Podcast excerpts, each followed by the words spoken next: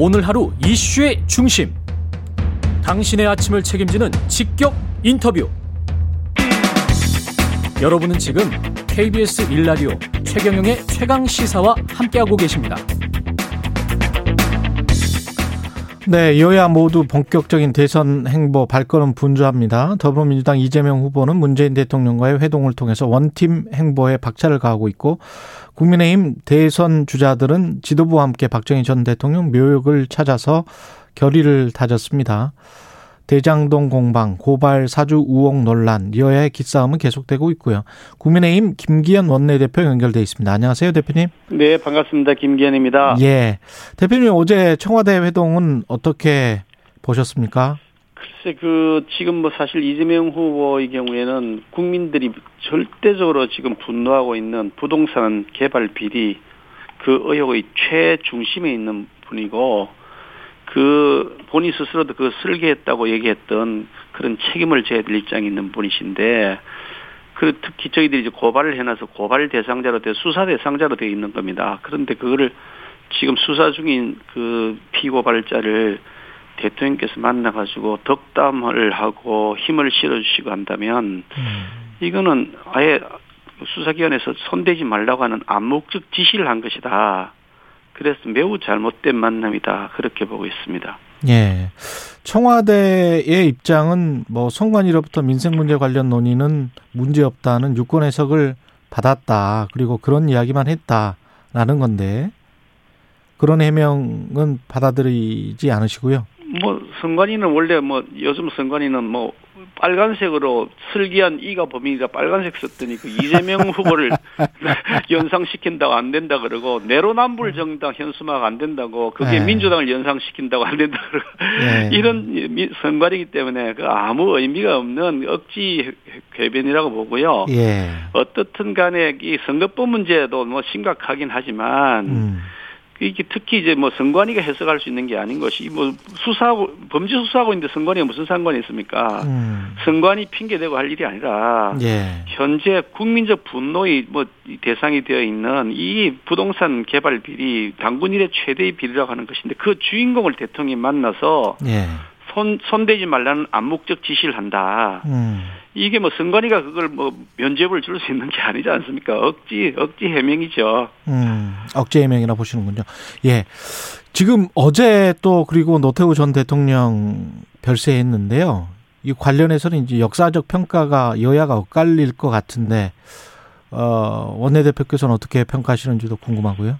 글쎄 뭐 노태우 대통령에 대한 평가는 뭐 공도 있고 과도 있지만 음. 사람마다 다 의견이 다르지 않겠습니까? 예. 그런데 우리 당이 가지고 있는 뭐 역사적 평가를 별도로 그렇게 저희들이 정리해 놓은 것은 아니기 때문에 음. 어떻든 대한민국 전체 역사에서 보면 어 민선 대통령으로 선출되었던 분이고 예. 그 후에 대통령직을 다 마치면서 그 후에 나중에 논란이 되어서 여러 가지 뭐 그 고초도 겪었기도 한데 예. 뭐 집권의 과정에서 있었던 여러 가지 또 문제점 이런 것들이 다 함께 섞여 있는 것이니까 음. 각자 알아서 다 평가하시면 될 것이라고 보는데 음. 다만 이제 전체 국가의 국격이라고 하는 차원에서 본다면 음. 우리나라의 경우도 이제는 대통령의 흑역사 더 이상 반복되지 않도록 하는 것이 대한민국의 위상에 걸맞는 것이 아닌가 뭐 그런 생각을 한편 합니다. 역사적으로 봤을 때는 그 그때 노태우 정부는 독재입니까? 권위주의 정부입니까? 아니면 민주주의 정부라고 하기는 조금 그렇지 않습니까? 음, 글쎄, 뭐, 그 이전에 전두환 정권 같은 경우에는 명확하게 쿠데타로 집권했던 뭐 군사 정권이다 해도 과언이 아닐 것이고요. 예. 그 후에 노태우 정권의 경우에는 우리 국민들이 뭐 선거에서 뽑은 것이기 때문에 음. 그야말로 민선 대통령을 뽑힌 것이기 때문에 그걸 가지고서 뭐 군사 정권이라 하기는 어려울 것이고요. 권위주의 정권 정도는 이야기할 수 있지 않을까요? 글쎄, 이 뭐 평가 다 다르니까 그거 뭐 지난 얘기 평가는 별 의미가 있겠습니까? 예.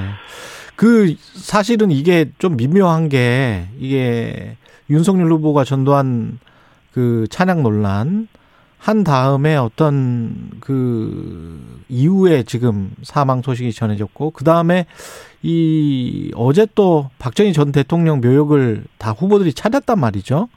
국민의힘 후보들이. 근데 이제 박정희 전 대통령도 어 독재 정권인 거는 맞잖아요. 역사적으로는.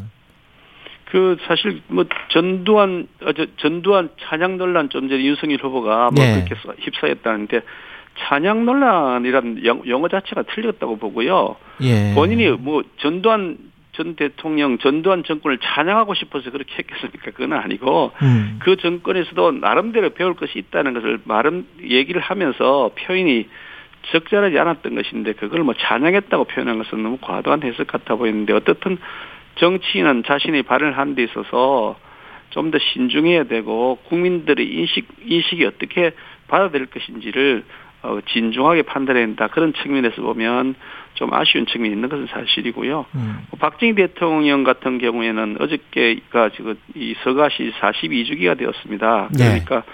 저희 당의 뿌리 중에 하나를 형성하고 있는 인물이시니까 우리 당에서 당연히 그 참배하는 것이 도리라고 보는 것이고요. 예. 박정희 대통령 같은 경우에는 많은 뭐 과도 있지만 국민 뭐 역대 대통령 중에서 우리 국민들이 평가할 때 가장 존경받는 대통령으로서 이렇게 그동안 계속 꼽혀왔지 않습니까? 예. 뭐 그런 공과 가를 놓고 본다면 과보다는 공이 많았던 분이다. 그렇게 저희들은 보고 있습니다. 예. 대장동과 관련해서는 지금 검찰이 잘 수사를 하고 있다고 보십니까? 어떻게 보세요?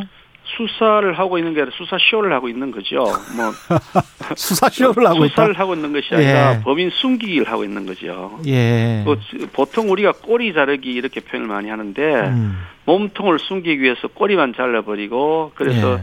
실제 그 주, 주범을 어, 그 최고의 그 주범 책임자를 어뭐 없애버린다, 덮어버린다, 뭐 이런 얘기가 이제 꼬리 자르기라는 용어인데 저는 이번 검찰의 이 대장동 사건 수사를 보면서 꼬리 자르기가 아니라 꼬리에 깃털 뽑기 하고 있다.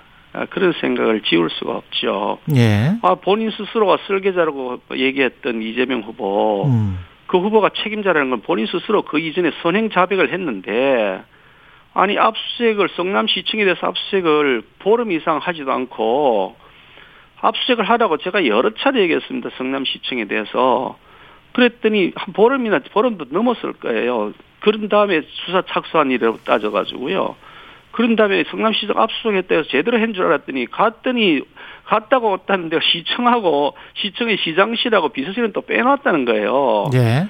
세상에 아니 그게 지금 범죄의 모든 증거들이 남아 있는 곳에 빨리 좀 은폐하라고 빨리 사, 증거 인멸하라고 지금 가르쳐 주는 거지 그게 수사하는 겁니까?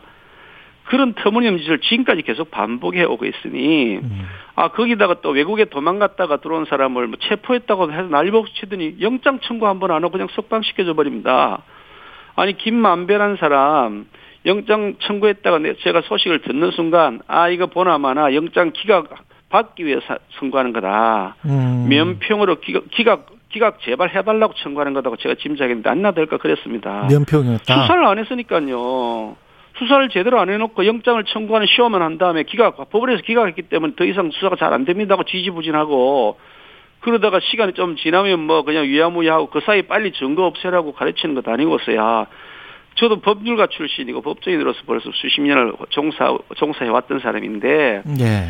제가 태어나 보다 보다 이런 거는 처음 봤습니다. 이런 수사는 나 저는 전 처음 봤습니다. 어떻게 역사적 책임을 지려고 현 검찰 지도부가 이러는지 아무리 봐도 이해가 안 됩니다. 저는 정말 엄중하게 경고합니다. 현 검찰 지도부 나중에 반드시 법적, 정치적, 역사적 책임을 물을 것이라고요. 그 공수처의 고발 사주 의혹도 구속영장이 기각됐잖아요. 손준성 검사에 대해서. 그것도 공수처가 좀 잘못 수사를 하고 있고 좀 모자라게 수사를 하고 있는 걸로 보세요? 저는 사실 뭐 그 내용에 대해서 저희들이 수사권이 있는 것이 아니라 음. 내용을 여러 가지 제가 들어봤는데 고발 사주 사건이 아니라 이거는 공익 제보 사건이다. 저희들은 그렇게 판단하고 있고요. 예. 저희 당은 이게 공익 제보를 받을 수 있는 법적 권한을 가지고 있는 정당입니다. 국회의원도 마찬가지고 정당도 마찬가지고요. 각종 사회 불법 비리에 대해서 우리가 고발을 받을 수 있고 그것을 공익 제보자로 신고 저기 절차를 밟을 수 있는 신고 그 공익 신고 접수 대상 기관인데 저희 당에 들어왔던 그 현 여권이나 여권 주변의 권력자들의 불법 비리에 대해서 지금도 제보를 받고 있는데 그 제보 중에 하나가 그 지금 뭐 그때 고발했던 것 중에 하나고요. 그래서 그 고발되었던 사람 그 뭐 최뭐 뭐라는 의원이십니다마는 지금 열린민주당 뭐 의원하고 계시죠. 그 최모 의원의 경우에는 저희들이 고발인 유죄 판결 났습니다. 그 저희들이 공익 제보를 받은 것을 가지고서 그걸 뭐, 고, 뭐, 무슨 뭐, 고발 사주, 전 태어나서 그런 용어도 처음 들어봤습니다. 그렇군요. 그런 입장이시고. 근데 이제 저 이재명 후보의 어떤 돈, 이익 공동체와 관련된 것보다는 최근에 지금 보니까 어제 같은 경우는 곽상도 의원에게 전화를 해서 어, 편의를 봐주면 대장동 관련해서 아들에게 월급 주고 추후 이익금을 나눠주겠다는 취지의 제안을 했다. 이게 2015년 6월이었다는 거잖아요. 그리고 나서 이제 우리가 다 알다시피 50억 원을 받은 것이고 이렇게 되면 어 곽상도 의원은 뭐 전 국민의힘 의원이었기 때문에 어 어떻게 보세요? 이것과 관련해서는? 그 2015년인가 그 무렵에 예. 제가 알기로는 그 국회의원도 아니었고 우리 당 소속도 아니었고 법률구조공단 이사장 법률구조공단에 뭐 이사장인가 있었던 사람이기 때문에 예. 우리 당하고 관련 없는 시절에 뭐 있었는지 없, 일이 있었는지 없었는지 모르겠지만 그 그때인데 예. 저희 당의 입장은 명확한 것이 여당이든 야당이든 이 사안에 관해서 책임 있는 사람 누구든지 지위고와 신분을 막론하고 엄중 처벌해야 된다는 겁니다. 예. 곽상도 의원이 잘한 것이 있는지 잘못한 것이 있는지 없는지 그거는 나중에 수사 결과 밝혀질 것이고요. 예. 그런데 지금처럼 이렇게 뭉개기 수사, 꼬리 깃털 뽑기 수사, 음, 범, 범죄인 은폐하기 수사 이런 수사 시효하는 거는 안 되니 예. 특검을 뽑아가지고 공정하고 철저하게 좀 수사를 하자. 예. 그게 뭐 지휘 고하가 어디 있고 뭐 여야가 어디 있습니까? 다 엄청 처벌해야죠. 그래서 특검 하자는데 안 받는다는 겁니다. 민주당이 그게 국민의힘 게이트라고 자기들이 계속 우기는데. 그래서 우리가 특검하자. 그러면 특검하자 그러는데, 아니, 그건 또 특검도 안 받는다는 겁니다. 그러니 이게 앞, 앞하고 뒤하고는 말이 다르지 않습니까? 얼터당터 않는 지금 궤변을 민주당이 늘어놓고 있는 거죠. 철저하게 수사하자는데 왜 안 한다는 겁니까? 특검을 하면 그 대선 전까지는 다 밝혀질까요? 대선 전까지 저, 저한테 만약에 수사 지휘권을 맡겨, 맡겨주시면요. 제가 한 달 안에 결론 다 내려서 딱 그대로 밝혀드릴 겁니다. 제가 검찰에, 검찰에 가서도 그랬습니다. 대검에 찾아가서 예. 당신들 왜 유동규 앞, 그, 저기 압수수색할 때 음. 핸드폰 던지는 그것도 못 찾냐 했더니 예. 대검 차장이 저한테 답변하기를 아 그때 저희들이 확인해 보니까 휴대폰 던진 것이 아닌 것으로 확인되었습니다. 나한테 그렇게 명확하게 답변했습니다. 예. 그리고 며칠 지나서 보니까 그걸 경찰에서 찾았대요 핸드폰을요. CCTV가 나중에 확인되는 걸 보니까 주워가는 CCTV가 명확하게 있더만 핸드폰 행인이 주워가는 것이요. 음. 그러니까 이게 완전히 범, 범인 덮, 덮어주기 수사를 하고 있다고 하는 거죠. 예. 그런 식으로 수사를 하는데 무슨 수사가 됐어? 제가 그래서 그 대검에다 그랬습니다. 이런 식으로 당신들이 수사를 하니 이게 무슨 수사냐? 이게 수사 쇼고 범죄 덮어, 범죄인 덮어주기지. 나한테 수사권 넘겨라. 내가 한 달 안에 결론 내줄게 그랬습니다. 지금도 좋습니다. 저한테 넘겨주시면 한 달 안에 제가 결론 내드릴 겁니다. 판사 뭐 이거 원래 원래 판사 출신 아니세요? 명확한 자료들이 다 증, 증거 자료 남아 있는데 예. 한 달만 딱 주시면 제가 바로 결론 내야 될 겁니다. 아니 원래 판사 출신 아니셨어요? 판사하고 변호사하고 했죠. 아니 이. 간단한 검사도 자신 있다. 겁니다. 예. 아니 아무 아무리 예. 못하게도 그렇지 그 어이가 없는 겁니다. 뭐 쳐다보고 있으면요. 예, 지금 한 20초 나왔는데요. 짧게 이번에 그 사실상 사지선다형으로 결정됐잖아요. 뭐 꼭 평가에 따라서 다르긴 한데요. 예, 여러 가지 의견들 다 절충해서 선관위가 예, 나름대로 고심한 끝에 결론 내린 것이라고 보고요. 예. 각 캠프에서 다 만족스럽지 않겠지만 전반적으로 보면 다 수용하는 그런 것이어서 음. 우리 당이 뭐 여러 가지 마찰에도 불구하고 논란들을 잘 수습하고 있는 것이다. 저는 그렇게 평가하고 싶습니다. 예, 말씀 감사하고요. 김기현 국민의힘 원내 대표였습니다. 고맙습니다. 네, 감사합니다. 예, KBS 일라디오 최경영의 최강 시사 1부는 여기까지입니다.